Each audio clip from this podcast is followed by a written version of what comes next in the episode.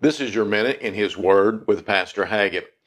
In Mark chapter 6 and verse 31, the Bible says, And he said unto them, Come ye yourselves apart into a desert place, and rest a while.